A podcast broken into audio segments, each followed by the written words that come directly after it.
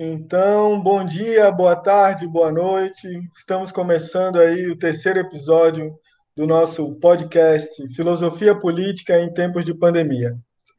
Nesse episódio, nós vamos tratar especificamente do Brasil. Então, o título ficou Brasil entre a pandemia e o pandemônio.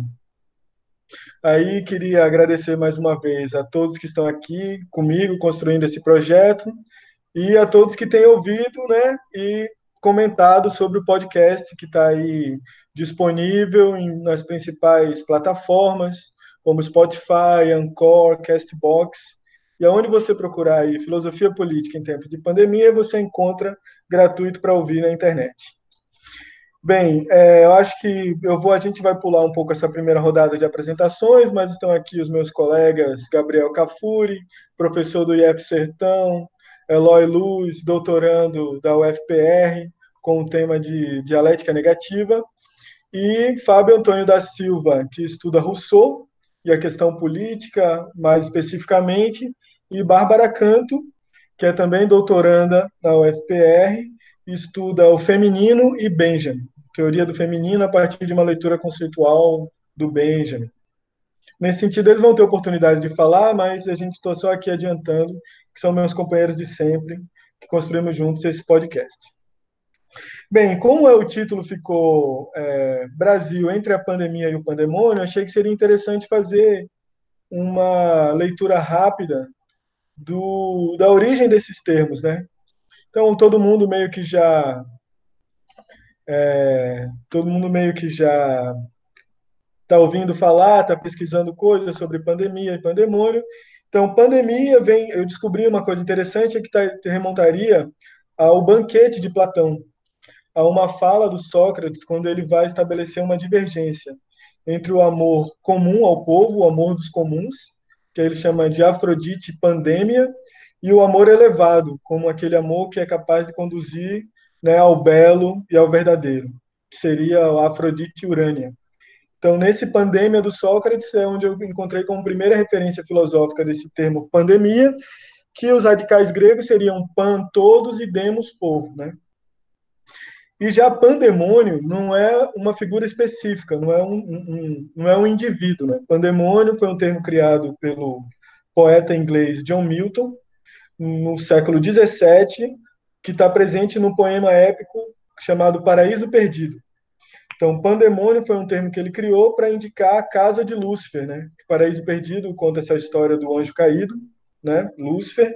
E a casa de Lúcifer seria esse local de encontro de todos os demônios, pandemônio. Qualquer semelhança disso com o nosso congresso não é mera coincidência. Se a gente for pensar que essas figuras do mal, né, na mitologia, é, em vez de cuidar da saúde dos povos, né, estão trabalhando para votar a medida provisória da grilagem, para legalizar a grilagem, não estão tomando medidas de fato importantes para proteger a saúde da população. Então, qualquer semelhança do Congresso com o pandemônio não é mera coincidência. Mas aí, hoje, como o tema específico é o Brasil, né, é, eu queria primeiro comentar, porque, infelizmente, né, os departamentos de filosofia, a filosofia brasileira não tem se voltado para o Brasil, como um tema de pesquisa, de investigação, de fato. E eu gostaria de aproveitar esse podcast para reforçar esse apelo, né? Tem aumentado, com certeza, o número de pesquisadores que buscam, né, tematizar o Brasil ou questões da cultura brasileira dentro do, do aspecto da investigação filosófica, mas, geralmente, essa é uma atividade periférica, pontual e não sistemática dos departamentos. Então, a gente hoje está aqui buscando, justamente, a partir da filosofia, tematizar o drama brasileiro nesse momento de pandemia. É, aí, coube a mim essa primeira fala, é, mas antes eu queria ouvir um pouco meus colegas, para também não ficar falando muito tempo. Então, vou passar um pouco a fala, cada um se apresenta, e a gente depois começa com uma fala mais substancial de, de tematizar, de fato, de começar a uh, o assunto de hoje.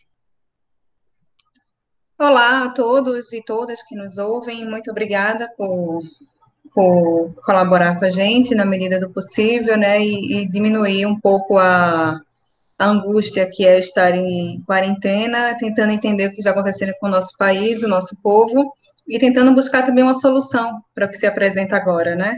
A gente está diante de uma situação radicalmente nova, em que novas soluções e possibilidades terão que ser pensadas para problemas que surgirão a partir disso tudo.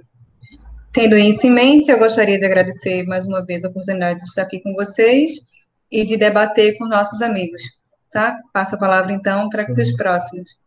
Ah, meu nome é Bárbara Canto, esqueci de ter esse pequeno detalhe. Meu nome é Bárbara Canto e muito obrigada por tudo.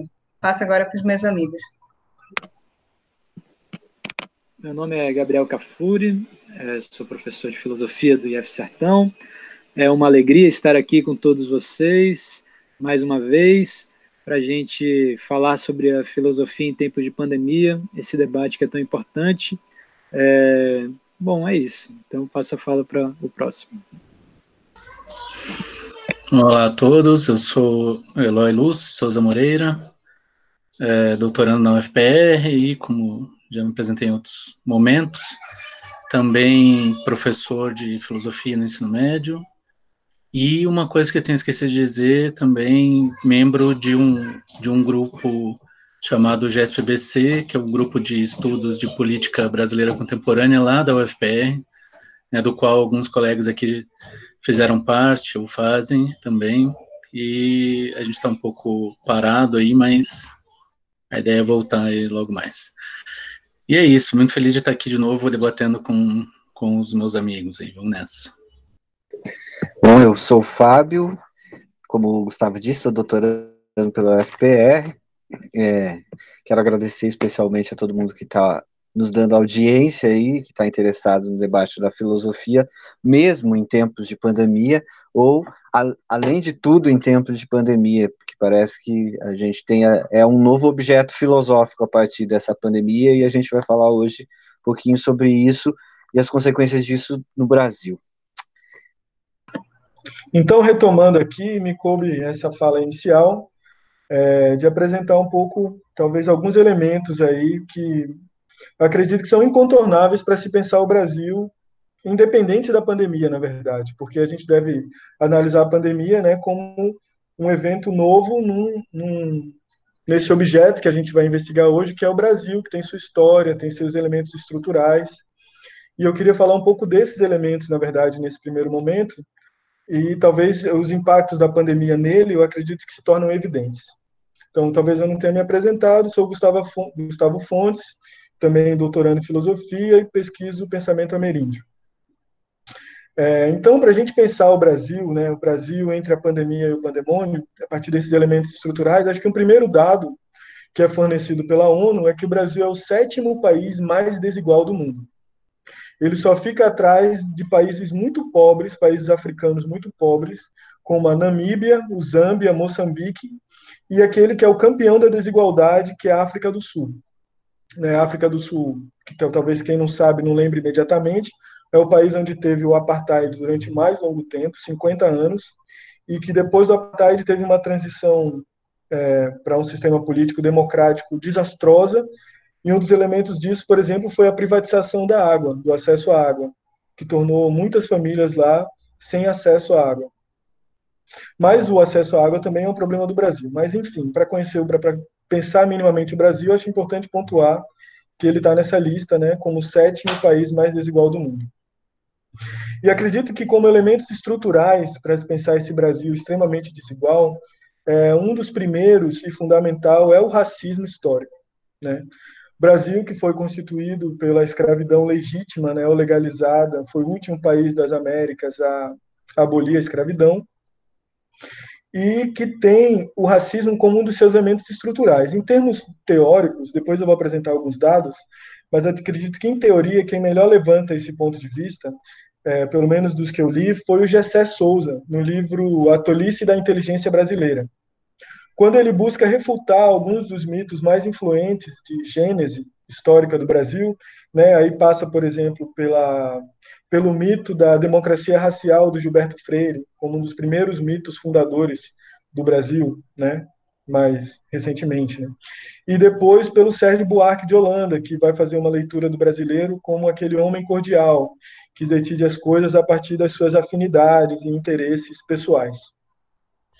Então, o Jessé faz uma leitura crítica, acredito que muito interessante, mas se você concorde ou não com a leitura que ele faz, mas o ponto de vista principal dele é que ele vai dizer que não existe nada, da gen- nada genético, né? Nessa gênese, nessa genealogia, não há nenhum elemento de racial, né? O fato de estarmos nos trópicos, o fato de sermos essa mescla de negros e brancos, né? Como se encontra entre os argumentos de Gilberto e Sérgio Buarque, nada isso explica o Brasil, isso é preconceito, né?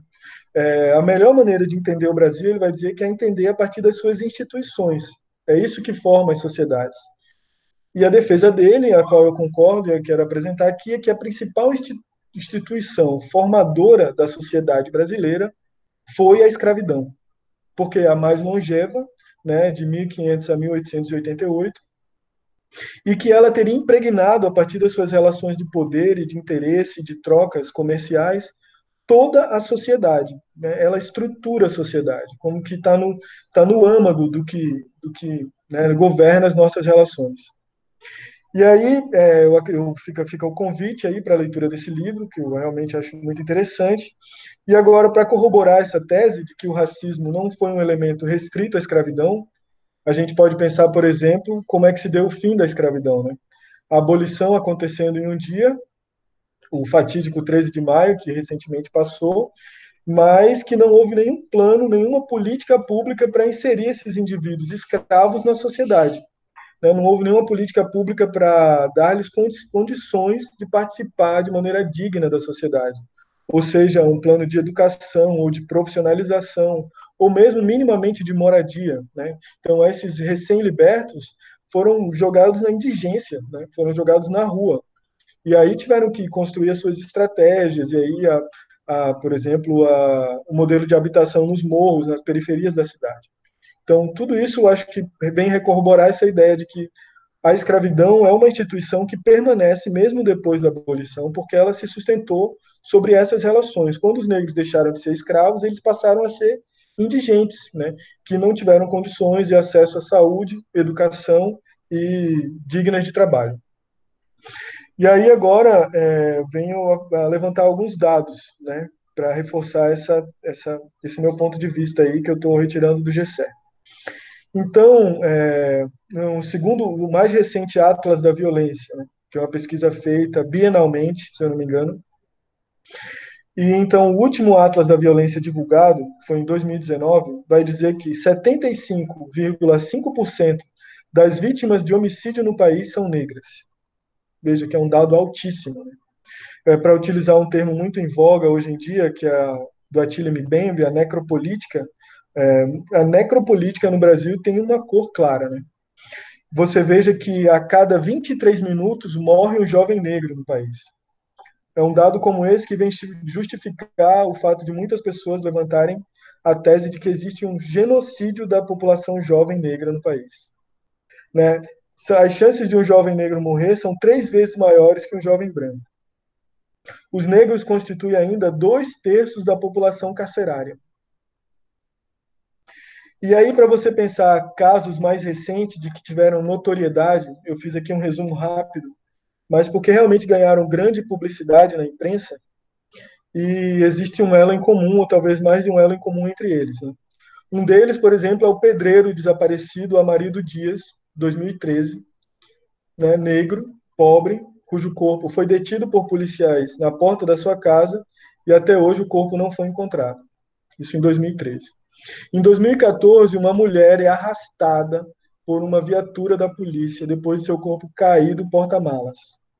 O nome dessa mulher é Cláudia Silva Ferreira. Esse vídeo da viatura arrastando o corpo dela foi amplamente divulgado. Mais recentemente, em dois mil e dezoito, teve o muito emblemático assassinato da vereadora Marielle Franco e o seu motorista Anderson Gomes, que até hoje também não se sabe quem matou Marielle. É, em dois mil e dezenove, um carro foi alvejado com oitenta tiros, né? O carro de Evaldo Rosa foi alvejado quando ele estava com a esposa, a filha, uma amiga da família e o sogro. oitenta tiros do Exército quando estava rolando a ocupação, a intervenção militar no Rio de Janeiro. Isso em dois mil e dezenove. E mais recentemente, dois mil e vinte, essa semana aconteceu a morte, o assassinato do jovem João Pedro, de catorze anos, quando brincava no pátio de sua casa, né, em São Gonçalo. O que tudo isso tem em comum? Todos esses são negros assassinados e tratados de forma totalmente indigna pelo serviço de proteção que devia ser a polícia. Isso para fortalecer que o racismo é estrutural, é histórico, e que a necropolítica no Brasil tem cor, né? E que a pandemia só deve vir agravar isso. Como, por exemplo, você vê os dados das mortes em periferia, é, comparados com bairros nobres. Um segundo elemento estrutural desse primeiro momento que eu gostaria de colocar é o modelo de tributação brasileiro, que é também altamente desigual e só vem fortalecer o abismo que existe entre ricos e pobres, entre elite e classe trabalhadora. Né? Então, aí um dado que é muito claro é que quase cinquenta por cento da arrecadação do Estado, ou seja, do que o Estado pega de todos os seus cidadãos, quase metade dessa arrecadação, ou mais da metade, vem do é, imposto sobre consumo, vem dos produtos que a gente compra no supermercado, como café, leite, pão, açúcar. Todos esses produtos são taxados e muitos deles são taxados três vezes, em nível federal, estadual e municipal. Então, a maior parte da arrecadação dos estados e municípios vem desse tipo de imposto, e federal chega a ser cinquenta por cento. Pois bem, a questão é que esse imposto, o, o rapaz que trabalha numa empresa de call center e recebe um salário mínimo, paga igualmente a um empresário que recebe é, um salário de quinze mil, vinte e cinco mil por mês. E uma, uma mulher, uma mãe que receba o Bolsa Família, paga exatamente a mesma quantidade de imposto sobre o café, o leite, o açúcar. Já, por exemplo, é, o príncipe da sociologia, o ex-presidente Fernando Henrique, em noventa e cinco extinguiu um imposto que era sobre lucros e dividendos, que era quinze por cento tributado a partir daquilo que é o apurado das empresas. Tudo que as empresas conseguiram arrecadar, que no materialismo histórico, no marxismo, se chama de mais-valia, né, tudo que sobrou de pagar os seus funcionários e pagar todos os produtos comprados e a manutenção do maquinário, isso é o lucro, o lucro líquido, né, lucros e dividendos, era taxado em quinze por cento. Fernando Henrique editou uma lei, ele baixou vários impostos sobre pessoa jurídica, mas editou uma lei que não simplesmente baixou o imposto sobre lucros e dividendos, como zerou. Ele partiu de quinze por cento para zero, não é mais tributados lucros e dividendos no Brasil. Estou falando disso porque atualmente existe um projeto na Câmara que justamente prevê a volta dessa alíquota de quinze por cento sobre lucros e dividendos. E aí, como existe um projeto na Câmara, naturalmente é feito um estudo técnico sobre qual seria o impacto e o volume da arrecadação. Pois bem, a Unafisco fez esse estudo e vem nos dizer que a arrecadação seria de cinquenta e nove vírgula setenta e nove bilhões. Se simplesmente tirasse quinze por cento daquele supra-sumo que os acionistas e empresários têm todo fim de mês, a arrecadação seria de cinquenta e nove vírgula setenta e nove. Para se ter uma ideia do impacto disso, aí falando aqui da nossa área, por exemplo, dois mil e dezenove sofreu uma pressão, as universidades federais sofreram uma pressão muito grande e quase fecharam porque pareciam que não ia ter orçamento para pagar água, luz, funcionários e bolsistas. Bem, todo o orçamento das sessenta e três universidades federais em dois mil e dezoito foi de quarenta e oito vírgula um bilhões. Ou seja, se taxar simplesmente lucros e dividendos, né, um outro debate sobre isso é taxar as grandes fortunas, que existe uma previsão na Constituição, mas que dificilmente vai sair do papel. Mas se taxar simplesmente em quinze por cento, como era anterior a Fernando Henrique, lucros e dividendos, teria mais do que o suficiente para pagar todo o orçamento das sessenta e três universidades federais.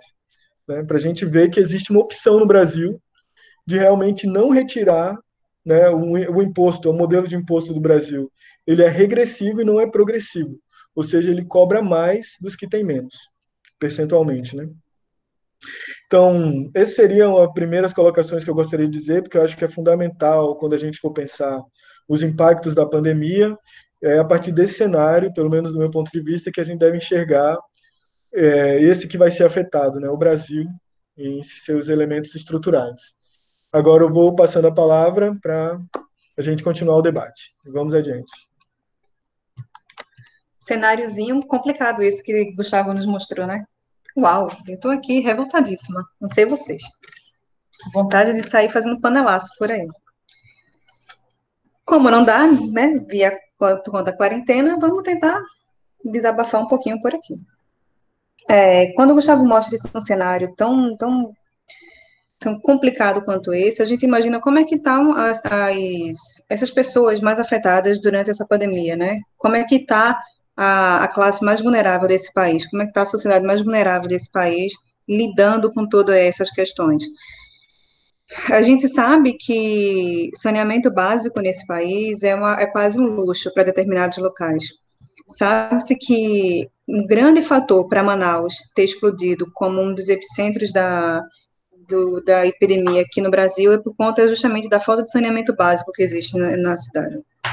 Estamos falando de uma capital, de uma capital importantíssima, porque, né, abriga uma das maiores florestas do mundo, que não tem, em, em sua grande maioria, saneamento básico. E isso fez com que a epidemia se alastrasse de forma absurda por lá. Se a gente levar isso para o resto do país, para o país como um todo, a gente vai saber que pessoas nessa situação, e aí, né, nas comunidades e tal, é, isso se estende de forma drástica. A gente não está levantando coisas por acaso ou por simples questão ideológica. São fatos.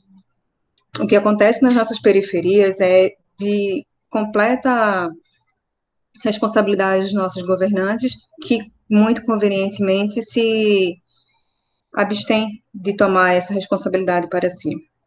A gente começa hoje um dia com dezessete mil mortes no país e a gente não vê o mínimo de lamentação que se viu em outros tipos de desastres naturais ou provocados que aconteceram pelo mundo afora, né? Se a gente lembrar o quanto o país se lamentou pela, pelo incêndio na Boate Kiss, pela comoção que foi a queda do avião da Chapecoense, que, claro, merecem todas as lamentações e homenagens possíveis, a gente vê que não chega, se, se somar todas essas calamidades, não chega ao que a gente tem vivido hoje. E não se nota nenhum tipo de lamentação e comoção no mesmo nível. Se a gente pensar um pouquinho mais recentemente, quando explodiu tudo isso na Itália, toda a nossa população estava solidária a ela. Ah, como deve ser difícil, como está complicado, que pena, que, que dó desse povo. A gente já passou em muito o número de mortes da, da Itália, e não se tem nenhum tipo de, de comoção aqui. E por que a gente pensa isso? Porque, ao contrário do que se disse no, no início, o vírus não é democrático. Talvez seja na hora de infectar, mas na hora de tratamento ele não é. E a gente sabe que quem está morrendo nesse país é a população mais vulnerável desse país e a população que não tem recursos de ter um tratamento um pouco mais sofisticado. A gente sabe que várias cidades já estão tendo que enfrentar a difícil escolha de saber quem vai ocupar um, uma, um leito de U T I, e a gente sabe o quanto tudo isso vai ser ainda mais traumático quando, tu, quando a, a pandemia passar. Mas a gente espera que a gente consiga realmente encontrar formas de, de, de passar por tudo isso e que a gente consiga lidar com as nossas dores. Pensando um pouco agora, é, brasileiro parece que não consegue lidar muito bem com as próprias dores, né? A gente tem um passado traumático de repressão e autoridade do qual a gente nem consegue falar sobre. É, é, Cada vez que se tenta falar sobre o que aconteceu no país nas décadas de sessenta e setenta em diante, né, com o golpe militar que sofremos, parece que estamos fazendo revanchismo. Somos logo atacados dizendo que somos revanchistas, ou comunistas, ou coisas pior, né? Não que ser comunista seja uma coisa ruim, diga-se de passagem. Mas o que a gente precisa fazer é enfrentar, de fato, a nosso legado, todas essas questões que o Gustavo já trouxe, como o estrutural da nossa sociedade, precisa ser resgatada, precisa ser debatida e precisa ser superado. Porque enquanto a gente não se der conta do quanto tudo isso é real e quanto tudo isso nos afeta, a gente não tem como superar esse passado e esse presente. Porque não é passado, é presente. Mas, enfim, eu acho que me estendi um pouco. Vou passar a palavra para os meus amigos e vamos continuar o debate.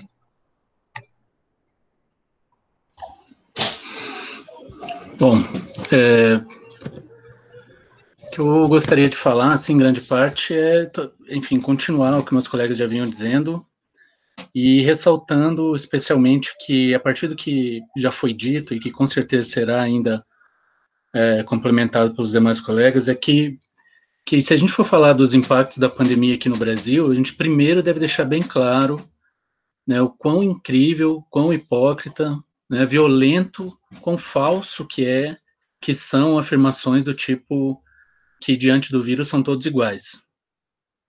Né? Não porque o vírus não seja democrático, né, ele de fato não escolhe, obviamente, mas é, porque as condições de vulnerabilidade são muito diferentes.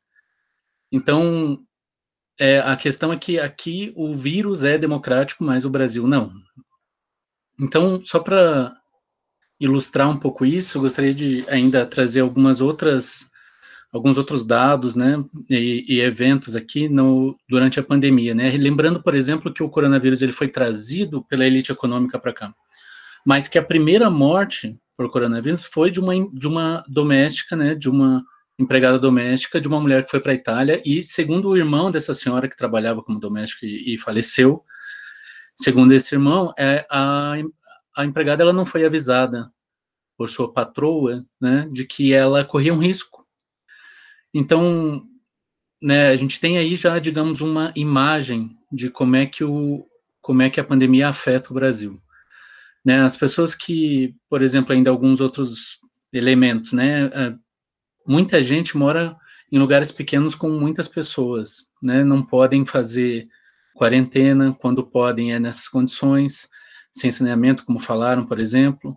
Também vale ressaltar que é, pessoas que tão, são consideradas de grupo de risco, como o maior índice de doenças cardiovasculares e diabetes, por exemplo, fazem parte da população mais pobre, em sua maioria, por conta não simplesmente de um descuido na saúde, mas de condições materiais de manter a saúde, né? E também algumas outras coisas do tipo, três a, a cada quatro idosos, eles usam exclusivamente o SUS. Né? Então, essas pessoas, elas estão vulneráveis na medida em que elas necessitam de um sistema de saúde que veio sendo sucateado em grande parte, em, né, fortemente há algum tempo. Né? E também, é, ainda que vale ressaltar que o SUS, né, a, a nossa, digamos, o impacto da pandemia aqui no Brasil só não foi ainda pior por conta do SUS. Já que o SUS, assim, é um, um digamos, um, um direito, né, que não, não existe par, digamos, comparação em quase nenhum lugar do planeta, né? Não existe país que tenha um direito à saúde universal e pública universal como o SUS. Então, e essa rede de atendimento, na medida em que ela não, ela não atende aos interesses do lucro, ela tem uma condição de chegar em lugares que, digamos, a iniciativa privada na saúde não tem nenhum interesse em chegar.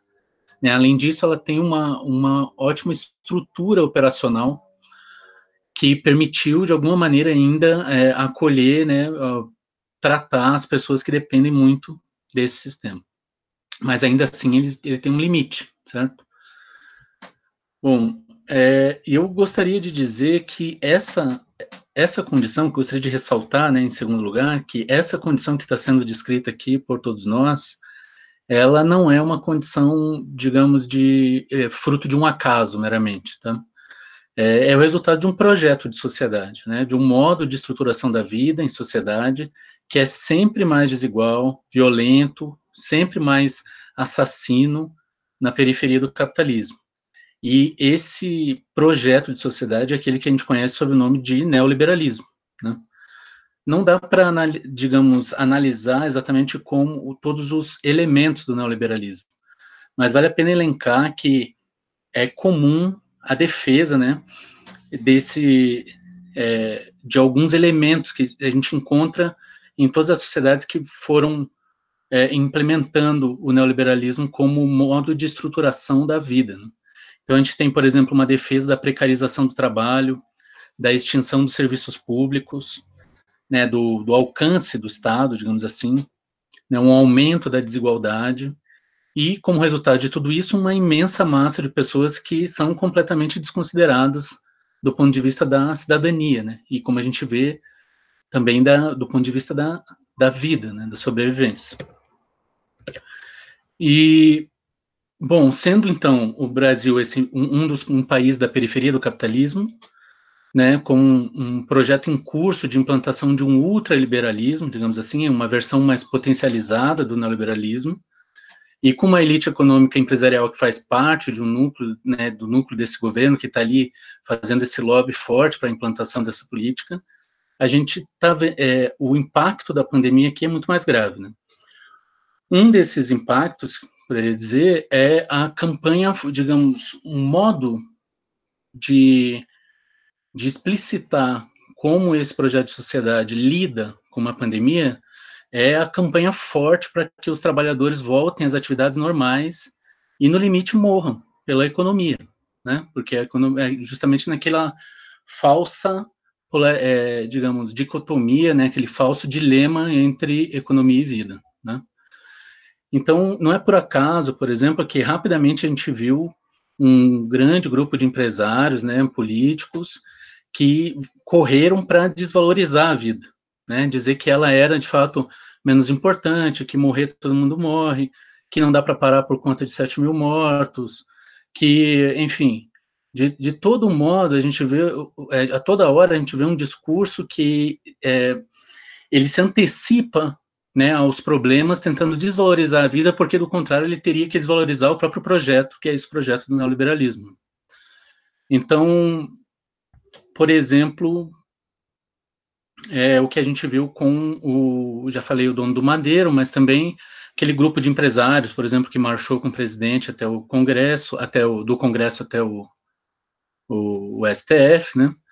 É, as campanhas o, de, e financiamento para as manifestações, então todo esse conjunto de elementos que vai criando uma espécie de, de grupo matável, né? Dentro do neoliberalismo. E aí, sobre esse grupo matável, digamos assim, sobre a necropolítica, da qual o Gustavo já tocou, e eu vou falar na minha próxima rodada, então.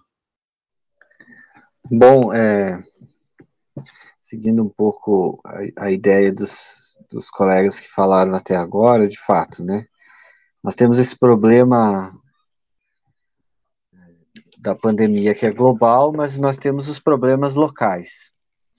Então, como a Bárbara e, e principalmente o Gustavo trouxe a partir até de dados, né, nós, o Brasil é composto por uma elite altamente escravista, né, diria até eugenista e aparofóbica, né, que tem horror a pobre, e, e me lembra muito o personagem do Caco Antibes, lá do Sai de Baixo, né, essa é meio que a, a, a caricatura da elite brasileira, né, e do outro lado, É, nós temos essa população que, de alguma forma, é altamente elitista também, né?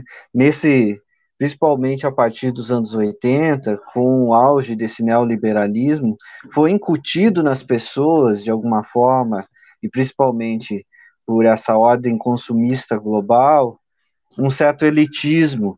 E aqui no Brasil ele já já estava construído por, pelo, por aquilo que o Gustavo disse mesmo, por sermos uma, uma nação construída sob o signo da escravidão e, e da desigualdade que, que é causada por ela, né? Então, nós fomos a única colônia que, ao conquistar sua independência lá na década de vinte do século dezenove, não se tornou uma república, mas um império. Isso mostra bastante a origem da nossa, do nosso elitismo. É, a metade dos escravizados de África foram trazidos para o Brasil, o que nos, nos faz, dessas, dessas nações que têm o signo da escravidão negra, talvez uh, a, a mais, uh, a que tem ma- maior, uh, que tem maior, tem, tem um número maior, né, mais expoente, né, maior expoente, digamos assim. E nós fomos o último país do continente a abolir a escravidão. Então, tudo isso corrobora aquilo que o Gustavo falou. É, a escravidão está tá como marca constitutiva desse Estado, que, para parafrasear a música Perfeição do, Re... do Legião, que não é nação, né? Esse Estado que não é nação. E, e aí eu, eu lembro um pouco do autor que eu pesquiso, né, que é o Rousseau, que sempre diz que antes de perguntarmos como, como fez o Hobbes, né, quando um povo passa a eleger um, um representante ou um governante, é preciso perguntar quando um povo se constitui como tal, né? Como um povo se constitui como povo. E a gente vê que a marca da Constituição do povo brasileiro está, sobretudo, na, na, Constituição, na, na instituição da escravidão. Né? Então, um país que é forjado sob o signo da usurpação, da escravidão, da exploração, da maior parte do seu povo, que naturaliza a morte e a e vida de humilhação de boa parte desse povo, será que pode se considerar uma pátria? E daí eu, eu troco a, o sentido nação e pátria por conta dessa semântica, né? Eu vi isso no, no livro do Norberto Bobbio, Debates em Torno da República, em que ele diz que pátria é, faria referência a, ao Estado cujas leis aquele que se diz patriota se sente livre, enquanto nação é simplesmente onde você nasceu, uma região de, de onde você nasceu, então não tem uma identidade é, com as instituições propriamente ditas para formar uma nação, mas uma pátria sim, né? Então nesse caso a gente pode até dizer que existe uma nação brasileira, mas a gente ainda tem que construir essa pátria brasileira, né? E esses que, que, que se dizem os patriotas estão querendo construir a pior de todas, né? É... O fato, então, é que essa história é um tanto jabuti, é, jabuticabesca, né? Com as suas jabuticabas, né? Essa, uma independência sem república, uma escravidão que foi postergada, né? Somada não, à formação, e daí aqui eu vou tomar as palavras do Boaventura de Souza Santos, né, o pensador português, essa formação empreendedora, competitiva, individualista, que esse hipercapitalismo que desde os anos oitenta engendrou nas pessoas, torna avesso aquilo que é desejável, especialmente num momento de pandemia como esse, que é a solidariedade, o civismo, e a, a democracia participativa, né? Então, se por um lado o desafio de muitos países que atravessam a pandemia é pensar seriamente em alternativas ao, a esse republicanismo liberal do final do século vinte, o, nós ainda temos uma, uma outra característica que é superar essas marcas que também o Gustavo desenhou, que sobretudo a a da escravidão é, é muito notável. E aí eu, eu me pergunto, né, às vezes faz a crítica que a esquerda tem se tornado identitária demais, é, mas essa não é a nossa questão, essa não é a questão profunda que tem que ser tratada no Brasil, a questão é, de como, como os negros e as mulheres são tratadas no Brasil, de como isso é... é, é extremamente desigualitário, né? Quanto a essa falsa dicotomia que o Eloy trouxe, né, entre vida e economia, ou saúde e economia, né, isso é, é algo que já está no, no, nesse neoliberalismo, né, e eu lembrei nos programas anteriores, volto a indicar a leitura desse livro, O Lucro ou as Pessoas, é uma questão, o título, né, Neoliberalismo e Ordem Global, do Noam Chomsky, que é lá de noventa e nove mesmo, identificando que essa falsa dicotomia já estava dada lá desde os anos oitenta, quando esse é, hipercapitalismo se instaura, né? Mas por hora é isso que eu tenho a dizer, eu vou passar a palavra aos colegas e depois a gente volta a conversar. Bom, é, muito bom todos, todas as falas que me precederam, é, acho que vou dizer que já se, fala, se falou tudo, porque sempre há mais o que se falar e se pensar sobre a respeito do Brasil, né? Esse nosso país que, como já se falou aí, agora não sei mais se é uma pátria, não sei mais se é uma nação, em torno dessa grande divisão, desse maniqueísmo político e nessas tensões que nós estamos vivendo, né? Tanto que é, já se fala muito na, justamente na vergonha que se tornou o próprio símbolo cultural do país, que é o futebol, né? Essa questão, desde o sete a um até aqui, agora é, vamos chegar aí no dólar valendo sete e o real um, né? Então, é, eu acredito que é, eu posso falar um pouco a respeito da cultura e da educação, come, começando pela educação, que é parte do meu trabalho, é, como professor.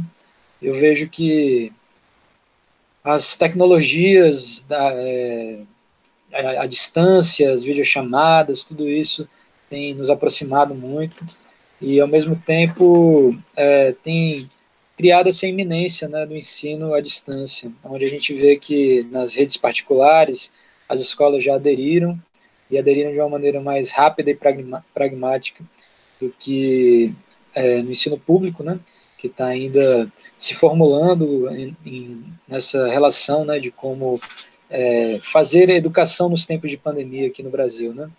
E já se sabe que no resto do mundo, a partir do momento que as escolas é, estão sendo abertas em países como a França, ou mesmo China, Japão, é, as escolas são um grande local de propagação do vírus, né? Então, a gente, pelo menos no meu trabalho, a gente tem discutido muito a respeito dessa questão, e também a gente vê um medo, né, assim, por parte dos professores de assumirem a coisa da educação à distância, né? É, também por uma questão de um receio, uma insegurança em relação ao sucateamento no ensino público, né? Mas, pessoalmente, em exemplos concretos, né, assim, eu vejo a minha filha aí é, tendo que fazer as aulas online, né, a resistência que ela teve, ela tem dez anos, né? E agora, depois de duas semanas, três, nessa, nesse ritmo, ela agora está aderindo um pouco mais, né? Mas eu me lembro que uma vez eu dei uma entrevista até na T V Universitária do Rio Grande do Norte, falei que eu acreditava, né, nessa coisa de homeschooling, né? Hoje eu me arrependo um pouco porque é um trabalho dobrado, né? Você tem que ser o professor da sua filha, e, ou do seu filho, né, claro, e tem que ser ainda o, o profissional da sua profissão, né? Então, É, isso é uma prova também de que o que a gente aprende até o ensino médio são conhecimentos fundamentais para a gente repassar aos nossos filhos, né? Já o meu filho de nove meses, na creche dele, todo dia de manhã, a tarefa dele é cantar o bom dia com a tia via é, live de Instagram, né? Bom, é, eu digo tudo isso assim no sentido de que eu assim, acredito sim na, na educação à distância. Acho que é o mais, é, como eu posso dizer assim, o mais seguro, tanto para os professores quanto para os alunos, mas a gente precisa, a partir disso, rever, né, toda a nossa maneira de se comunicar, né? Culturalmente, né, eu já trago aqui uma visão interessante, que eu estava lendo um texto do José Celso Martínez, do Teatro Oficina, né? Ele fala assim, a gente tem que cultivar a cultura da vida e não da morte, né? E logo no início, é uma entrevista, na verdade, na entrevista ele já fala assim, ó, a Regina Duarte vai cair, eles só estão vendo como vai cair, não é que caiu mesmo, hoje aconteceu, né? E aí, nesse texto, nessa entrevista também, ele fala alguns elementos interessantes, como a questão de... Ele fala assim, eu não acredito numa metafísica, mas acredito que os nossos verdadeiros pensadores são Ailton Krenak e Davi Kopenhauer. Inclusive, estou querendo fazer uma montagem é, teatral da Queda do Céu, né? Eu achei fantástico isso, né? E da, de como ele também fala dessa relação entre arte e ciência e de, da importância desses dois vetores, que para mim, né, como eu sou um bachalardiano, são fundamentais. Relacionar a estética, o gosto, pelo, pela ciência, pelo conhecimento, pelo estudo, né? E pelas formas de descobrir essas novas formas de, de educação e comunicação via distância. Culturalmente também temos aí o nosso amigo Fred Lira, né, que vai falar daqui a pouco, que lançou recentemente um, um artigo, não me lembro agora o nome, mas eu achei interessante o artigo dele, quando ele fala assim, acho que é O que eu vi em Recife, acho que é isso que ele fala, mas eu achei interessante como ele fala, assim, descreve os filmes e as... É, do cinema pernambucano, claro, mas como ele vê é, esses filmes voltando a Recife na nossa realidade. Então, eu acho que isso, culturalmente, tem uma grande ironia, né? quando a gente vê um filme como Bacurau, uma distopia se tornar certamente, mais ou menos, uma realidade nesse contexto, como o Silvio Galo fala, de uma bionecropolítica, né? Esse, onde a vida e a morte estão o tempo todo sendo jogadas assim, frente a essa realidade algorítmica em que nós estamos nesse mundo virtual e real desse Brasil que nós estamos pensando. Bom, então eu passo agora a minha palavra ao Fred, justamente aí, que pode falar um pouco melhor. É, bom, boa noite. É, vou encontrar todo mundo de novo. É, estou meio rouco, mas não, não, acho que não é nada, não. Espero. É, bom, eu não ia falar muito, mas já que é, o Gabriel citou, esse artigo se encontra numa revista chamada Sinal de Menos, e é, são velhas e novas, não, nem eu leio, alegorias da cidade do Recife, onde eu, eu discuto algumas ideias, enfim, como eu, eu moro fora já há sete anos, toda vez que eu vou, eu termino fazendo um caderno de, de, de notas, de, de, enfim, observando a cidade. E dessa vez, quando eu cheguei de volta aqui, aqui em casa, aqui em Paris, eu senti que eu precisava escrever, enfim, sobre o que eu tinha visto, e junto com outras... outras outras, enfim, com as ideias que vinham, com alguns autores e com os filmes também, no caso Bacurau, e também estou me guardando para quando o Carnaval chegar, que é um documentário sobre a cidade de Toritama. Enfim, acho que, além de, além de tudo, o volume dessa revista está bem legal, acho que vale a pena olhar, Sinal de Menos. Enfim, é, e... fazendo ponto com, com, com a coisa do, do, do Brasil, a situação atual, é, para quem está longe é muito difícil, enfim, para quem está perto é dificílimo, para quem está longe é muito difícil acompanhar, os, a gente termina ficando preso no nível macro, ou seja, basicamente o que o presidente fala, o que acontece, o que já é uma coisa curiosa, depois pode voltar, quer dizer, todo país do mundo, a maioria dos países, a política institucional está parada, ou está em suspense, ou enfim, ou foi bastante é, desacelerada. O único lugar, eu acho, pelo menos que a gente ou tem assim, informação que a coisa está acelerada é o Brasil. Então, ao mesmo tempo... Enfim, a pandemia talvez apareça como um item a mais. Isso é que é uma, uma coisa... E não o centro das coisas nas quais a vida institucional está girando, mas um item a mais. Você não sabe se a vida institucional está na frente, ou se é a pandemia, ou se eles estão em igualdade, um dia é um, outro dia é outro. E aí tem essa questão, você acompanha o macro e o mínimo, que é a família e tal.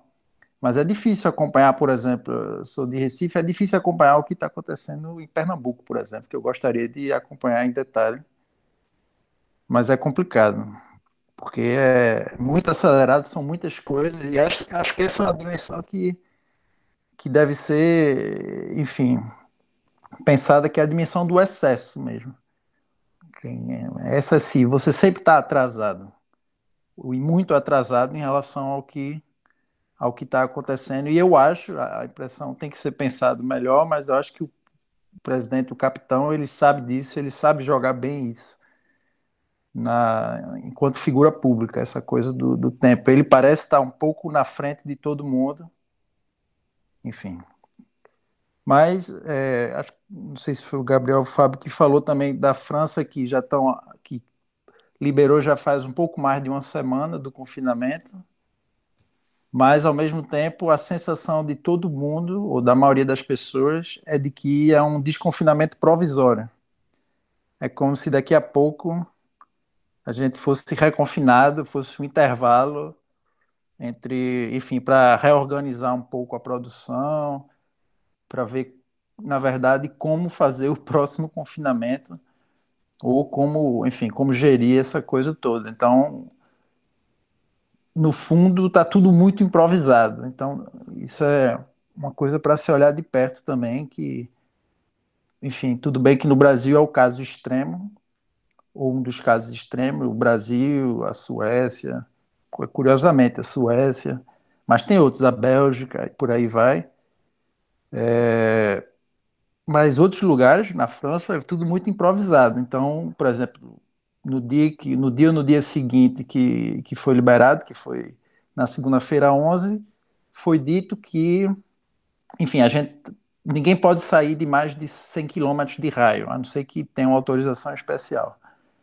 Mas foi dito que isso iria durar durante o verão. Depois, voltar atrás, no, no caso, durante as férias, né? Depois voltar atrás dizendo que só vai... as pessoas vão poder viajar nas férias, mas só em território francês. Depois, disseram que talvez possa viajar para fora, mas depende das condições. Então tem uma série de coisas que, que nem eles sabem direito, e também a, não é como a aceleração do Brasil, mas que também tem um ritmo, enfim, que cada dia as coisas vão mudando. E algumas coisas, é, enfim, o desconfinamento está bem policiado, então está uma, uma, uma... enfim, tem mais polícia do que antes na rua. Então tem uma, a coisa, uma coisa que era temida, realmente, nesse primeiro momento, está sendo sentida. É... Outra coisa que eu acho importante, porque tem a ver um pouco com, com uma espécie de, vamos chamar assim, bolsonarização do mundo, é que, por exemplo, Macron hoje deu uma entrevista, hoje ou ontem deu uma entrevista, ontem deu uma entrevista e mentiu, como o Bolsonaro... No, no, mesmo, no melhor estilo do nosso presidente, dizendo que, enfim, aqui tem um dos grandes problemas foi a falta de estoque de máscara, né, que teve ruptura de estoque, enfim, não tinha máscara para os hospitais, para as pessoas, faltou rapidamente, e ontem ele disse que em nenhum momento faltou máscara. Então, negou na cara dura, assim, então, enfim, é complicado. E a outra coisa curiosa que tem a ver com o Brasil também é que, enfim, acho que saiu aí antes de ontem, o Le Monde, que é o, talvez o principal jornal daqui, fez um, uma, um artigo importante sobre a, enfim, o desgoverno do coronavírus no, no Brasil, e hoje o, o embaixador, o embaixador é, brasileiro na França fez uma, deu uma resposta que... enfim, que é uma resposta fake news, mas é uma resposta oficial dizendo que não tem nada disso, que está tudo certo no Brasil e que, enfim, a bola está tocando, e que era um desrespeito ao jornal como o Le Monde publicar o artigo criticando a gestão da crise como foi feito. Enfim, é isso. Continuamos.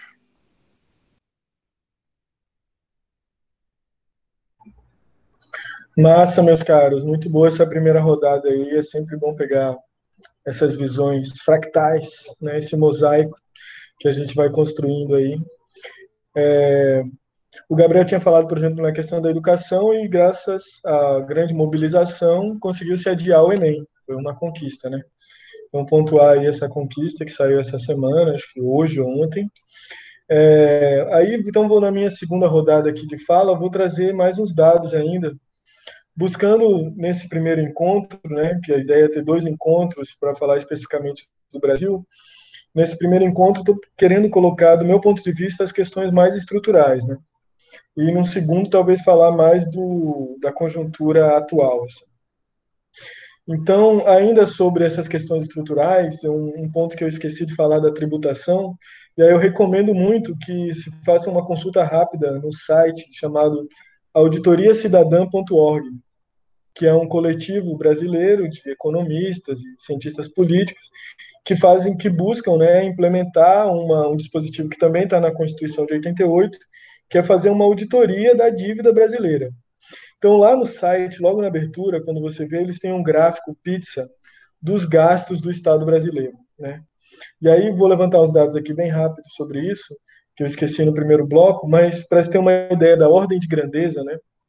O, de todo o arrecadado federal, né, se gastou três vírgula quarenta e oito por cento em educação, quatro vírgula vinte e um por cento em saúde, Isso de tudo que o Estado, tudo que o Estado arrecada.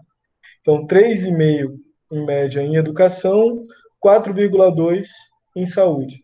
Aí tem uma maior fatia de gastos, isso fica bem claro nesse gráfico pizza, uma maior fatia, a segunda maior fatia do que o Brasil mais gasta é em previdência, ou seja, em pagar aposentadorias e benefícios para deficientes, doentes, em I N S S. Então, com a previdência se gasta vinte e cinco por cento do arrecadado. Então, você veja, três vírgula cinco por cento em educação, quatro vírgula dois por cento em saúde, vinte e cinco vírgula vinte e cinco por cento em previdência. Mas existe um, um tamanho absurdo, né? O que mais se gasta no Estado brasileiro é com juros e amortizações da dívida pública, que é basicamente para manter o capital especulativo mundial girando, né? Então, isso suga dos recursos nacionais trinta e oito vírgula vinte e sete por cento. É, isso é para a gente repensar mesmo a que serve essa máquina estatal de arrecadação e de pagamento, né? Porque ela claramente, a partir desses números oferecidos, serve ao capital e não às pessoas, e não à promoção da cidadania, né? Então, isso ainda é para colocar como um dos pontos, né, estruturais aí da formação histórica do Brasil, pra, e também para reforçar esse elemento da tributação junto com o elemento do racismo estrutural, para reforçar que não queremos voltar a esse normal, né? Eu acho que é, fala da possibilidade do Estado quebrar ou de uma volta ao normal, existe claramente um modelo de sociedade ao qual estávamos que não é normal, que não deve ser considerado no minimamente sadio. Então, não devemos voltar para esse normal, onde existe uma necropolítica que mata jovens negros e prende jovens negros em massa, pode ser considerado um genocídio, e que, claro, isso está através de todas as relações sociais, e que também suga dinheiro da população, dos trabalhadores, e não, não tributa minimamente, justamente, os empresários, que é os lucros e dividendos, e que faz a maior parte da arrecadação, a maior fatia, ficar para juros e amortizações da dívida, ou seja, para manter a roda girando do mercado internacional. Mas, nesse segundo bloco, eu queria falar especificamente de um que talvez... Isso tudo constitui o Brasil, historicamente. Mas o Brasil teve um novo renascimento político, né, que os teóricos da sociologia vêm chamar de Segunda República. Então, a data desse novo renascimento do Brasil é a Constituição de mil novecentos e oitenta e oito, né, que foi pela primeira vez, assim, foi construída coletivamente. Foi construído coletivamente um projeto de Brasil e uma base legislativa a qual ele deveria operar. Então, sobre esse momento, eu queria recomendar aí um livro, que é, é o livro é O Que Resta da Ditadura. Foi organizado pelos professores de filosofia, filósofos, né? Vladimir Safatli e Edson Teles. Bem, nesse livro, que é uma coletânea de textos, né, organizado por esses dois, tem grandes autores, grandes pensadores brasileiros, como a professora Jeanne-Marie Ganeban, como a psicanalista Maria Rita Kel, o Teles Absaber, que é também psicanalista, os próprios Vladimir Safatli e Edson Teles. Mas eu queria trazer aqui, nesse momento, vou tentar ser breve, o texto do professor da U F P R, da Universidade Federal de Pernambuco, Jorge Zaverucha, e o texto do prof, é, professor reformado, né, aposentado pela U S P, Paulo Arantes. Bem, o professor Jorge Zaverucha escreveu um texto intitulado Relações Civil-Militares, o legado autoritário da Constituição Brasileira. Então, nesse texto, a gente vai descobrir coisas que são realmente incríveis, né? E é uma crítica muito grande a como foi feito esse processo também, esse processo de saída da ditadura, que concedeu a anistia, né? Ou seja, melhor que o perdão é o esquecimento de todos os crimes cometidos pelos agentes públicos, né, na sua maioria militares, né, todos os crimes de tortura, desaparecimento de corpos, né, infelizmente a maneira como a gente lidou com esse legado é a pior maneira possível, né, porque justamente concedeu anistia, não houve julgamento, não houve é, condenação dos criminosos. Então, isso já é um primeiro dado para... Meu segundo ponto é dizer o quanto ainda somos devedores dessa, desse Brasil que começou na ditadura e que mesmo o renascimento da Constituição de oitenta e oito não conseguiu nos livrar, digamos assim, das suas marcas, né? E mais ou menos que esse é o argumento do professor Zaverucha nesse texto, né? É, quando ele vai dizer que é o legado autoritário da Constituição, ou seja, o que os militares conseguiram imprimir mesmo na Constituição. Uma primeira coisa, por exemplo, é que a Constituição não foi uma Assembleia Nacional Constituinte, como geralmente são feitas as Constituições. O Exército disse, aí, esse negócio de ter trabalhador, gente pobre aqui, para definir o que vai ser o Brasil, não dá. O que a gente pode conceder a vocês é um Congresso Constituinte. Vocês fazem uma eleição nacional e aqueles eleitos podem, vão ser eleitos especificamente como delegados da Constituição. Então, já daí tirou-se um caráter, digamos assim, de democracia radical que a Constituição poderia ter. Mas aí alguns dados são, assim, absurdos. Por exemplo, a comissão ligada à segurança pública na Constituição, que redigiu os artigos relacionados à, Constitu- à segurança pública da Constituição, foi presidida por um senhor chamado Jarbas Passarinho.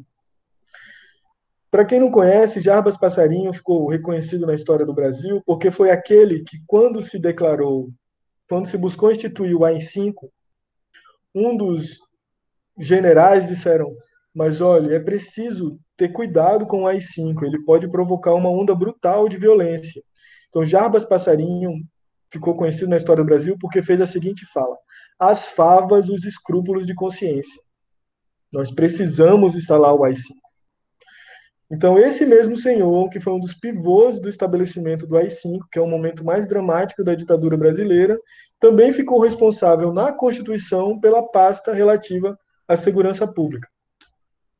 Durante a mesma Constituição, houve um debate acerca da não militarização das polícias, que parece que isso também é uma das peculiaridades das jabuticabas, como o Fábio falou, brasileiras, de ter polícias totalmente subordinadas ao modelo militar e integradas ao Exército como forças auxiliares. Então, houve um debate que buscaria transformar as polícias, como é geralmente nos países é, ocidentais, né? Que a polícia tem um caráter diferente do poder militar, né? Tem funções diferentes, enquanto proteção da, da cidadania e não das fronteiras, né? E não da soberania. E aí um general, Leônidas Pires Gonçalves, que chegou para Ulisses Guimarães, que então presidia o Congresso Constituinte, se vocês mexerem nisso, não vai ter Constituição. A gente vai zerar o processo. A gente faz questão de que se mantenha a estrutura militar. Então, isso para reforçar esse meu argumento de que o Brasil atual ainda está muito ligado a esse passado não esclarecido, não esclarecido e não enfrentado da ditadura civil-militar. É... Por exemplo, um recorte para o, para o contexto contemporâneo, o atual presidente tem cento e trinta militares em cargos de confiança.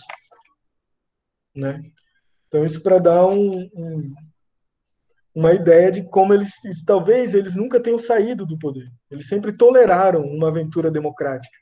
Mas agora eles estão completamente apoiando. Assim como a gente chamava ditadura de civil-militar, a gente tem que chamar esse governo de civil-militar, que, na verdade, adoraria instituir um novo A I cinco, como já vem sido propalado e comentado por figuras públicas, tais quais o ministro da Economia, tais quais um dos filhos zero zero alguma coisa. Né? Colocar isso publicamente, o tema da A I cinco, é jogar na nossa cara que as conquistas democráticas foram sempre muito frágeis, muito tênues.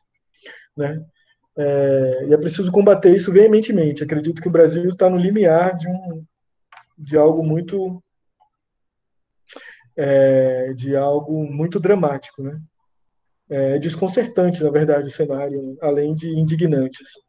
Aí o segundo texto, na verdade, que eu queria só pontuar rapidamente, para não tomar muito tempo, aqui eu recebi agora a informação, de um do, foi do Eloy, eu acredito, que disse que são mais de três mil militares, cento e trinta só no alto escalão do governo, mas se comparar em todas as áreas de cargos de confiança, são mais de três mil militares. Então, é preciso a gente enxergar isso, né? E o que eu estou querendo trazer aqui é que, na verdade, talvez nunca tenhamos saído completamente, assim.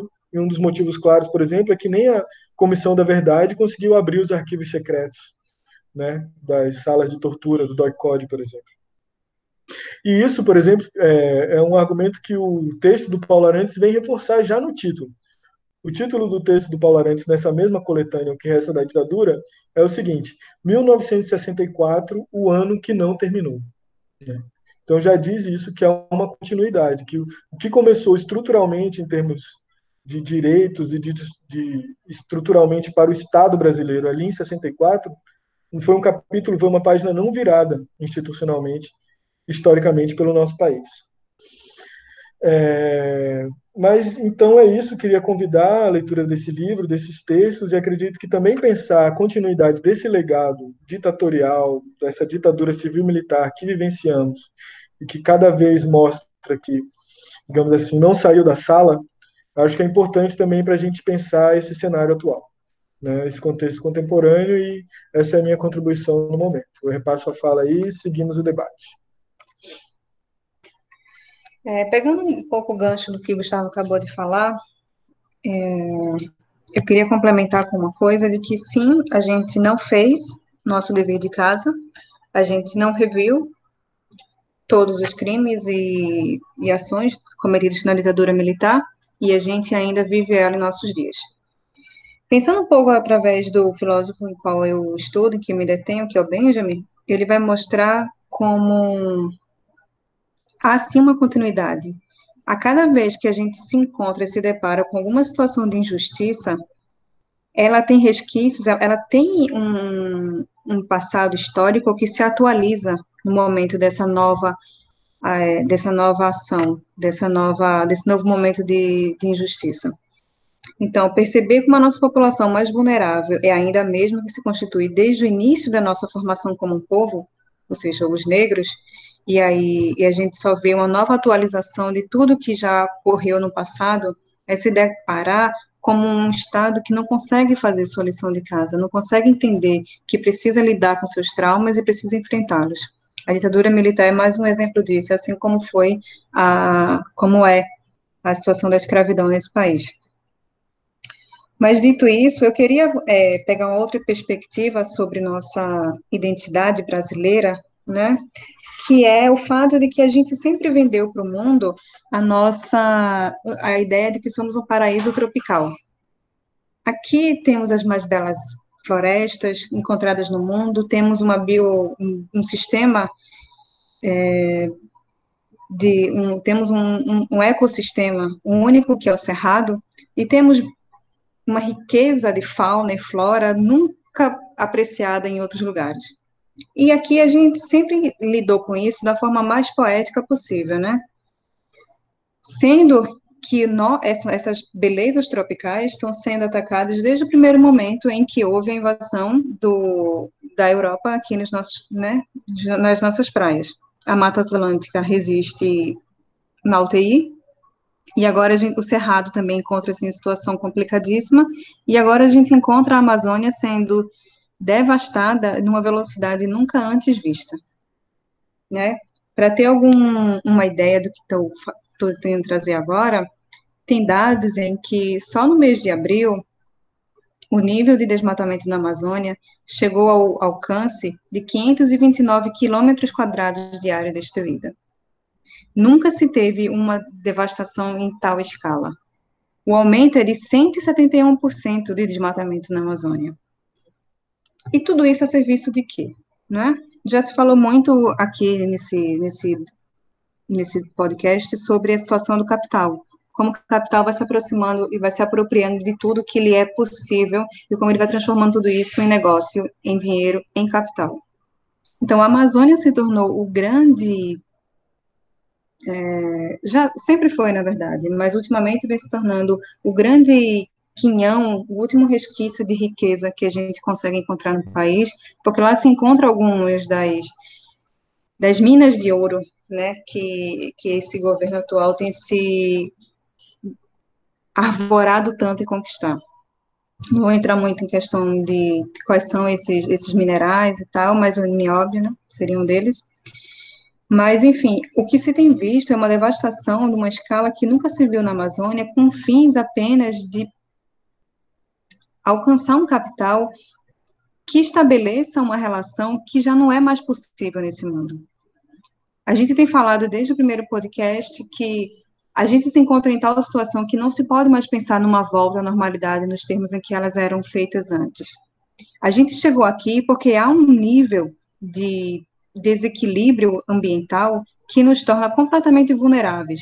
Se até o ano passado... o lugar em que se falavam que é, o lugar de apocalipse do mundo seria a, exatamente a questão ecológica, né? Pensávamos em tsunamis, em terremotos, em grandes devastações por meio das forças da, da terra e tal. A pandemia, ela meio que relegou isso a um segundo plano, né? Hoje a gente fala muito, tem muito mais medo da pandemia do que das possíveis causas do desequilíbrio ecológico, mas não quer dizer que ele foi superado. E continuar esse ritmo de desmatamento na Amazônia que a gente percebe com essa velocidade só vai fazer com que o tempo que vai ser levado para se reconquistar o que está sendo destruído agora vai ser imenso. Não dá para se reconstruir uma floresta, não dá para se colocar de pé novamente um bioma completamente múltiplo, variado, diverso, e isso não pode ser feito de um dia para o outro, e talvez não possa nem ser feito. Talvez as perdas que a gente está tendo agora sejam irrecuperáveis.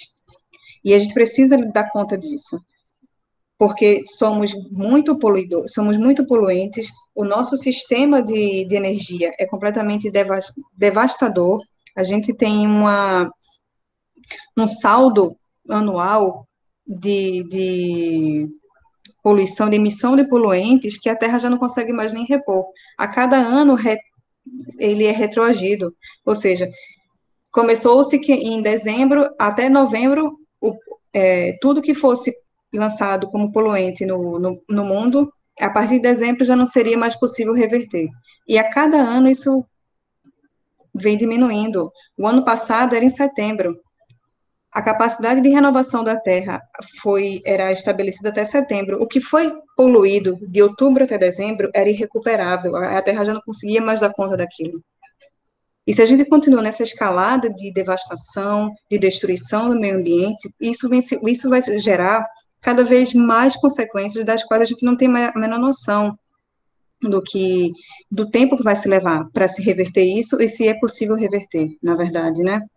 Então, o que eu estou querendo trazer agora é o seguinte: o coronavírus é o nosso maior é, problema atualmente, porque ele é o mais urgente, a gente precisa primeiro dar conta dele, mas a gente não pode negar o fato de que há uma emergência ecológica que já está nos prestando muita é, contas, a gente tem que prestar conta delas, e que passado esse momento mais perigoso do coronavírus, a gente vai ter que se voltar para ela e pensar nos nossos modelos mesmo de, de consumo. A gente imaginava, tinha-se a ideia lá no começo do, do isolamento, de que ele, o isolamento, seria capaz de fazer com que a gente revesse nossas posturas quanto ao consumo. A gente ia começar a pensar e haver algum tipo de reflexão no sentido de que, será que é necessário toda essa quantidade de roupa? Será necessária essa quantidade de calçados? Será que eu preciso de todos esses plásticos, essa embalagem? Será que eu consigo repensar meu modo de consumir? Mas o que a gente tem visto é que, na verdade, não, né?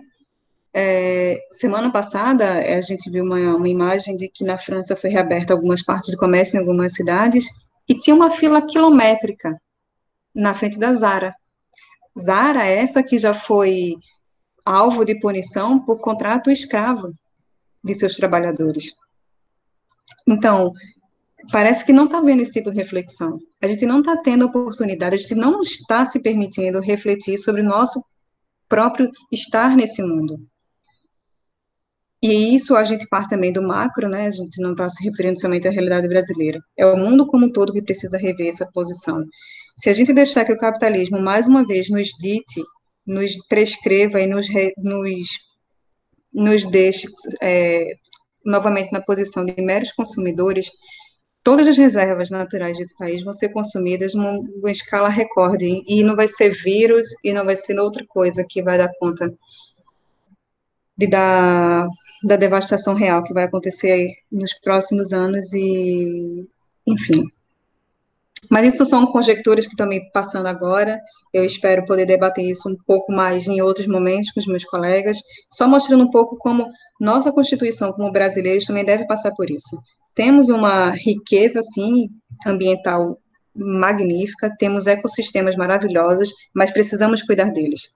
Precisamos tirar nossos olhares ávidos desses lugares e, e começar a reconstruir toda esse, esse, esse, essa riqueza de, de biomas que estão se perdendo, né, infelizmente. Mas vamos passar um pouco mais para a gente conversar um pouco mais sobre os outros elementos. Obrigada, gente.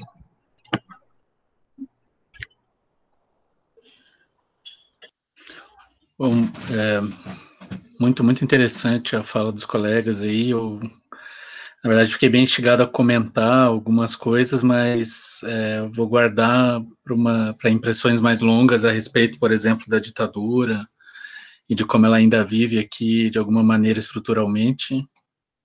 Por exemplo, isso eu guardar para o nosso próximo podcast, já que a gente vai fazer um Brasil dois, né? Mas é porque para este eu já tinha falado na primeira fala que queria definir um pouco assim que eu estava falando de neoliberalismo como necropolítica, né? E assim, não que eu seja também um especialista em neoliberalismo, né? Mas eu vou pegar aqui, digamos, um, um viés de abertura para a gente pensar um pouquinho é, que tipo de estrutura a sociedade brasileira foi sobre qual, né? Sobre qual estrutura a sociedade brasileira foi foi sendo construída nesses anos. É, e daí, para isso, eu queria relembrar um, um pequeno texto do Paulo Arantes no, no último livro dele, do Novo Tempo do Mundo, de dois mil e quatorze, que é um texto chamado Zonas de Espera. E nesse texto, o Paulo Arantes ele mostra de maneira muito interessante como a categoria, digamos, a ideia de espera, ela é, ela é punitiva, né? E ela é uma questão de classe, digamos assim, né? O, o, nas palavras dele, assim, o, o tempo morto da espera punitiva é uma questão de classe. Ou seja, é, o que ele tenta mostrar é que a, a, a, quanto mais irrelevante, né, você é socialmente, considerado socialmente, quanto mais é, periferizado você é, mais você espera. E não é o sentido de uma espera mesmo, digamos, de, de divisão de classe, de mostrar a irrelevância, né, de mostrar que não é importante, de ser invisível, né.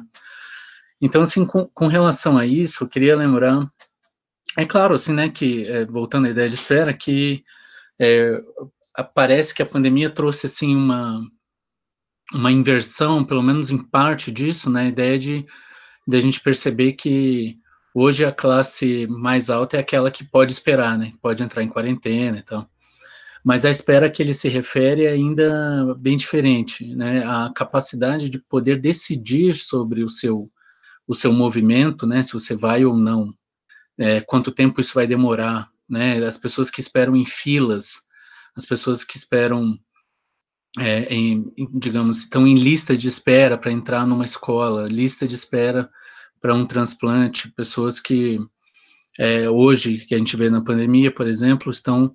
É, na espera, porque estão num hospital, é, só podem ser atendidos num hospital público, e aí elas estão na espera porque estão superlotados os hospitais públicos, né? Com relação a isso, por exemplo, vale lembrar que em alguns outros países, o, os hospitais privados, eles foram, digamos, estatizados temporariamente, que foi é um, no intuito do quê? De garantir um atendimento mais amplo, uma fila única, né? Mas aqui a manutenção dessa, da, da divisão do serviço de saúde, de saúde então, é, faz parte dessa ideia da espera como questão de classe, né? A gente, a, a, o plano de saúde ele não pode entrar numa fila única, já que as pessoas que, que pagam ali, né, esperam por conta de pagarem, é, terem mais chances de, de sobreviver, esperarem menos, né, para um atendimento. Então, no final das contas, o rico ele não quer correr o risco de não ter leito. Ele pode pagar, e ele não quer esperar.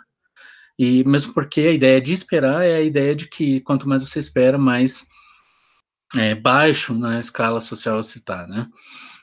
E daí, com relação a isso, vale a pena fazer um, lembrar de um, de um evento que foi na semana retrasada, se não me engano, que em Belém do Pará, baseando-se num decreto estadual, o prefeito... ele diz que passaria a considerar a atividade doméstica como uma atividade essencial. E então essas pessoas, né, os trabalhadores, especialmente, na verdade, trabalhadoras, elas podiam ser requisitadas pelos empregadores, né, enquanto um serviço essencial. E na mesma semana, né, nesse, digamos, concomitantemente a isso, na mesma Belém do Pará houve um aumento é, na procura de, por, por fretamento de U T I aérea, que seria para levar os pacientes dali para São Paulo ou para Brasília, a preços assim, absurdos, tipo oitenta mil reais por, um, por um, é, uma viagem dessa, né?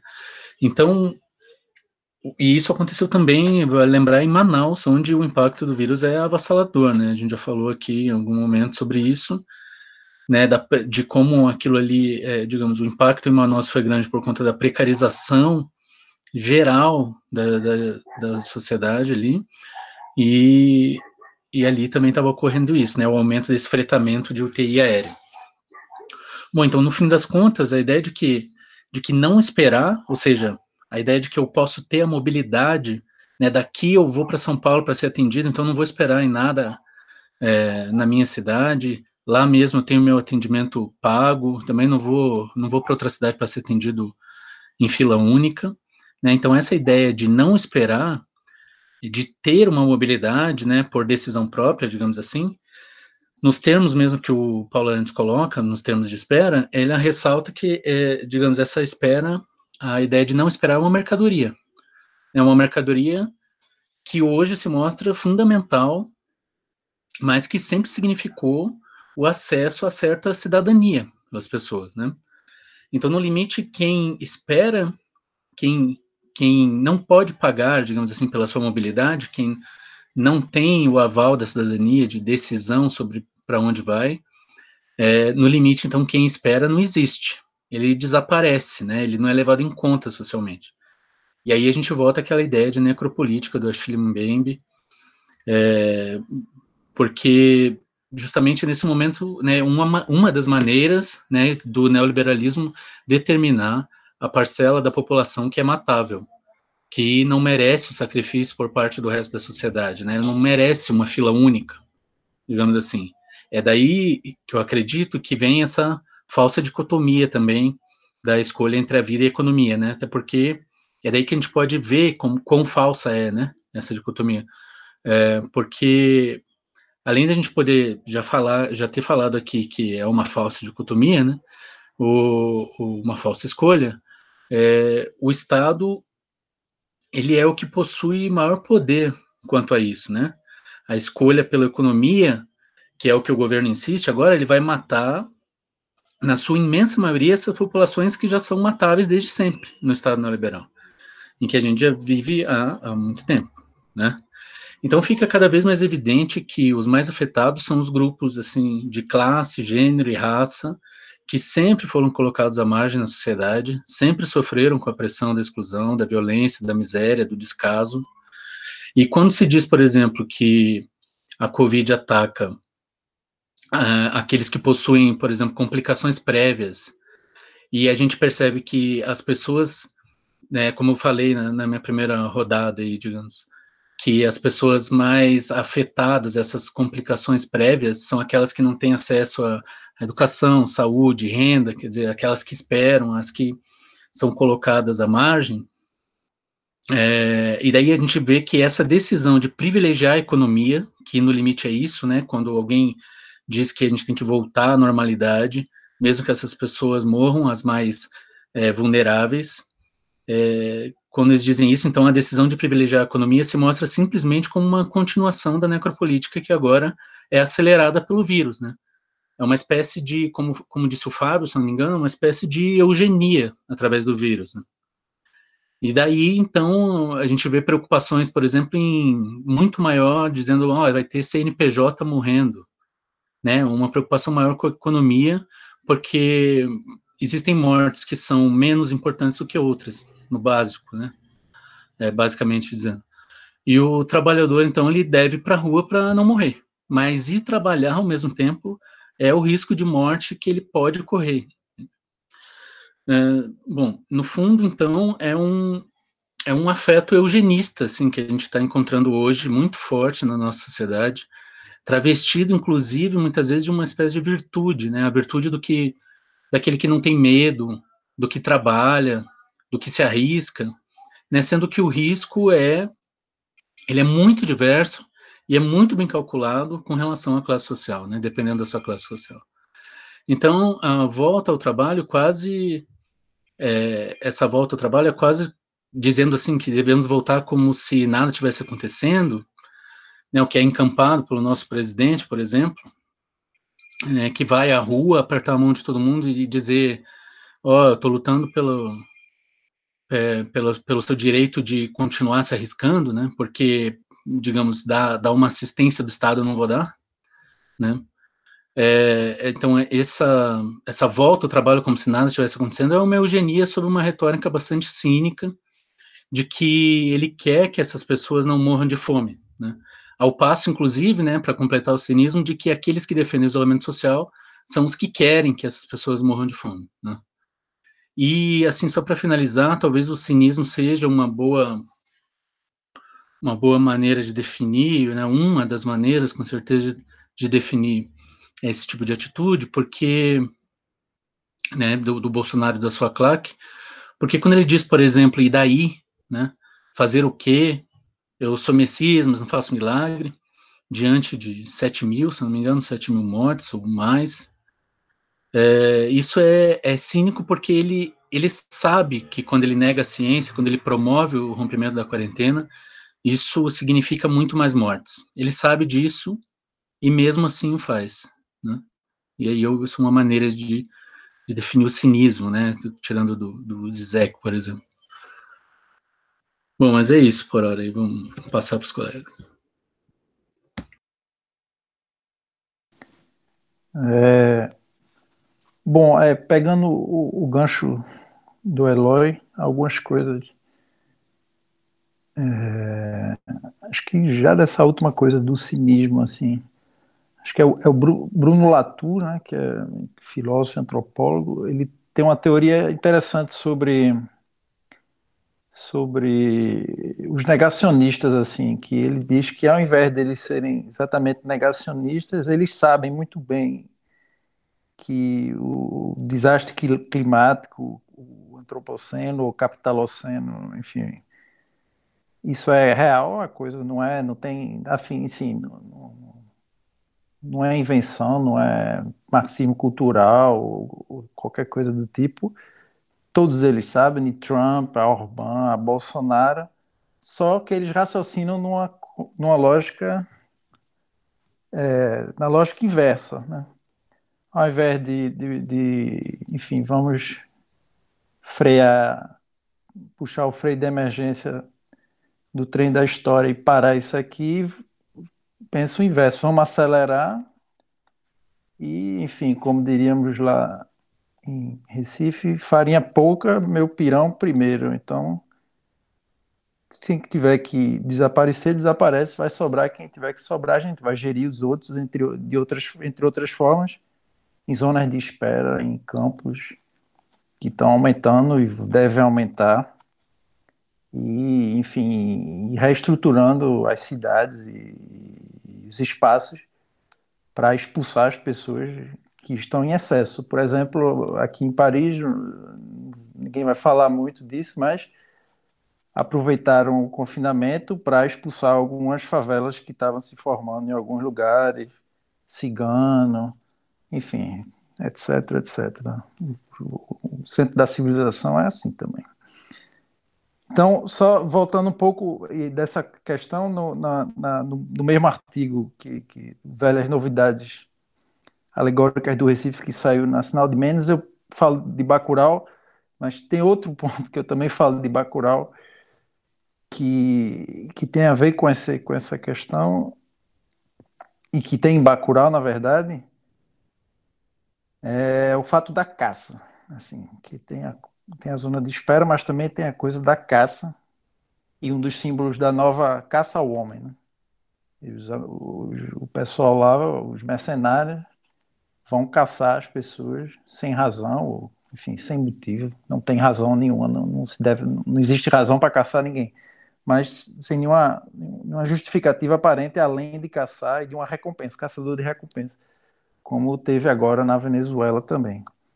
E ontem, né, a gente viu mais um caso no Brasil, de uma caça a um garoto lá, João Pedro, que foi caçado pela polícia, é, da sua casa, caçado e morto, como, como outros. Mas eu acho que essa, essa, essa questão que Bacurau traz de explicitar essa caça e como resistir ou reagir a ideias, assim, eu acho que é fundamental, porque isso tende a aumentar, já que é, o policiamento e, a, e a, a gestão armada das populações, não só no Brasil, mas em, no, no mundo todo, mas no Brasil, que é crescente, e, e acho que é uma ponte para a semana que vem, a questão militar, da ponte da ditadura para o presente, né? Paulo Arantes, já numa fala no, antes do segundo turno, que tem no vídeo,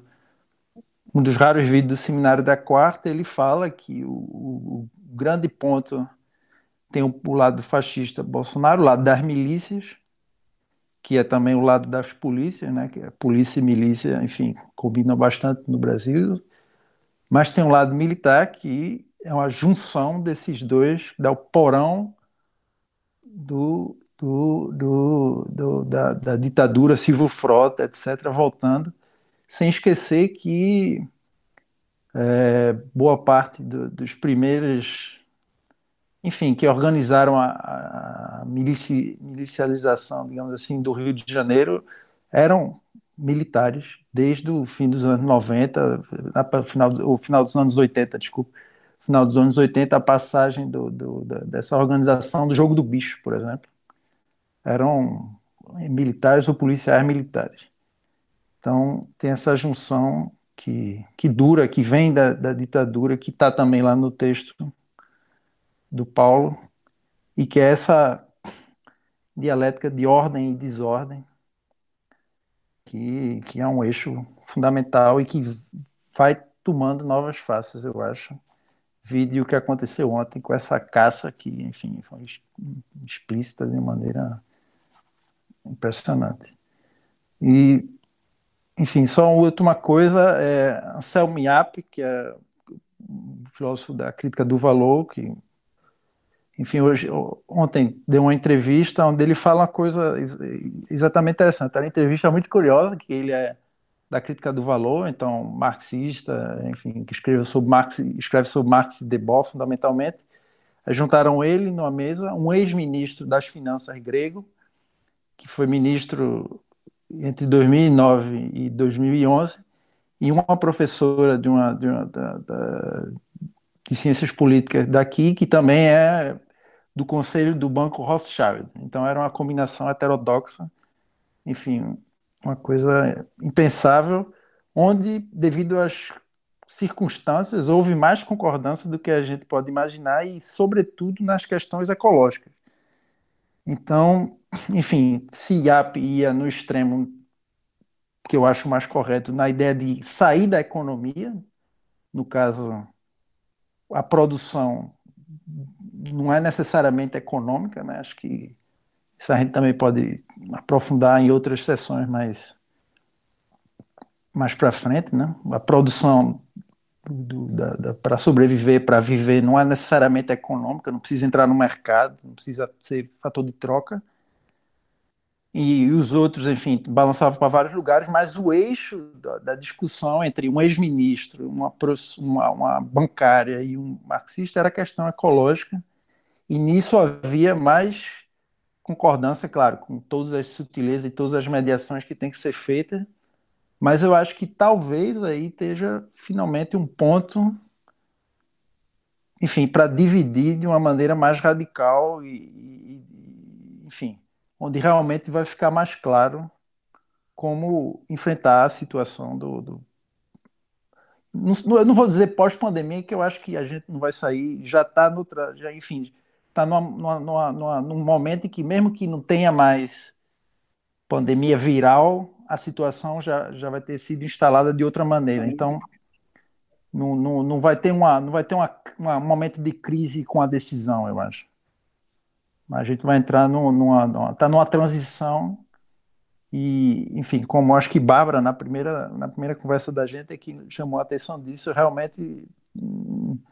Não tem muito depois nesse sentido, tem que ser pensado agora, e acho que do Brasil, nas dimensões mais locais, até observar o máximo que der o que está acontecendo no mundo todo, até para ter ideias e ver o que é que, o que é que dá ou não para imaginar, o que é que dá ou não para guardar e descartar, e por aí vai. Enfim, é isso.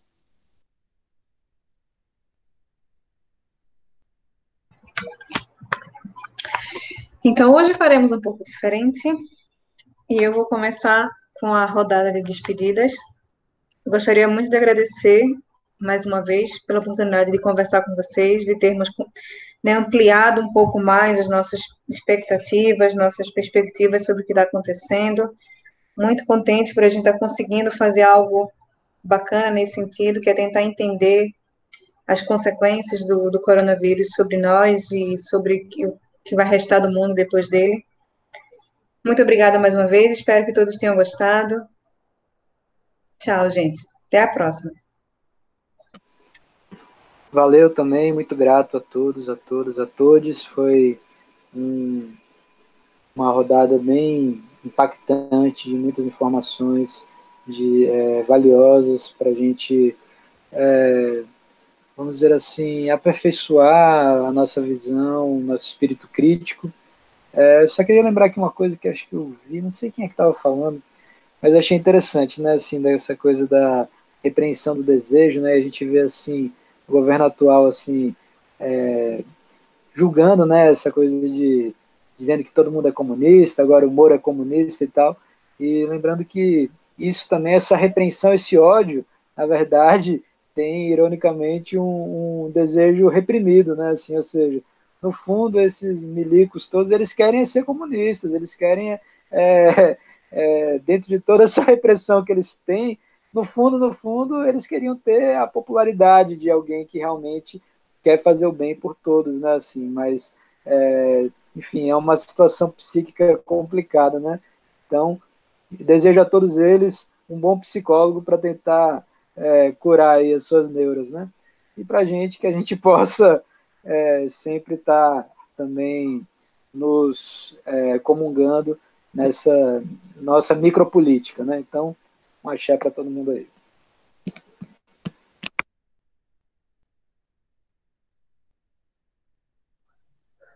Bom, obrigado a todos que nos ouviram. É, semana que vem a gente continua. Obrigado aos colegas pelas falas, sempre muito enriquecedoras. Aproveitar a fala do Gabriel e vou, vou dizer que eu acho que esses micos são igual a melancia do, do Luciano do, do Darvan. Se abrir no meio é vermelhinho e tem o coração do lado esquerdo ainda. Um abraço, gente, até semana que vem. Bom, gente, brigadão mesmo, valeu todo mundo, as falas de todos, como sempre, muito massa. Muito relevante, assim, para a gente refletir sobre esse momento. Obrigado a todo mundo que ouve também, e divulga, né, e gosta. Um abraço aí para um amigo que recentemente falou que ouviu, gostou bastante, o, o Carlão. Um abraço aí para ele. Valeu, gente, um abraço a todo mundo. Oi, é, bom, é, abraço para todo mundo também, todo mundo se cuide, que é importante.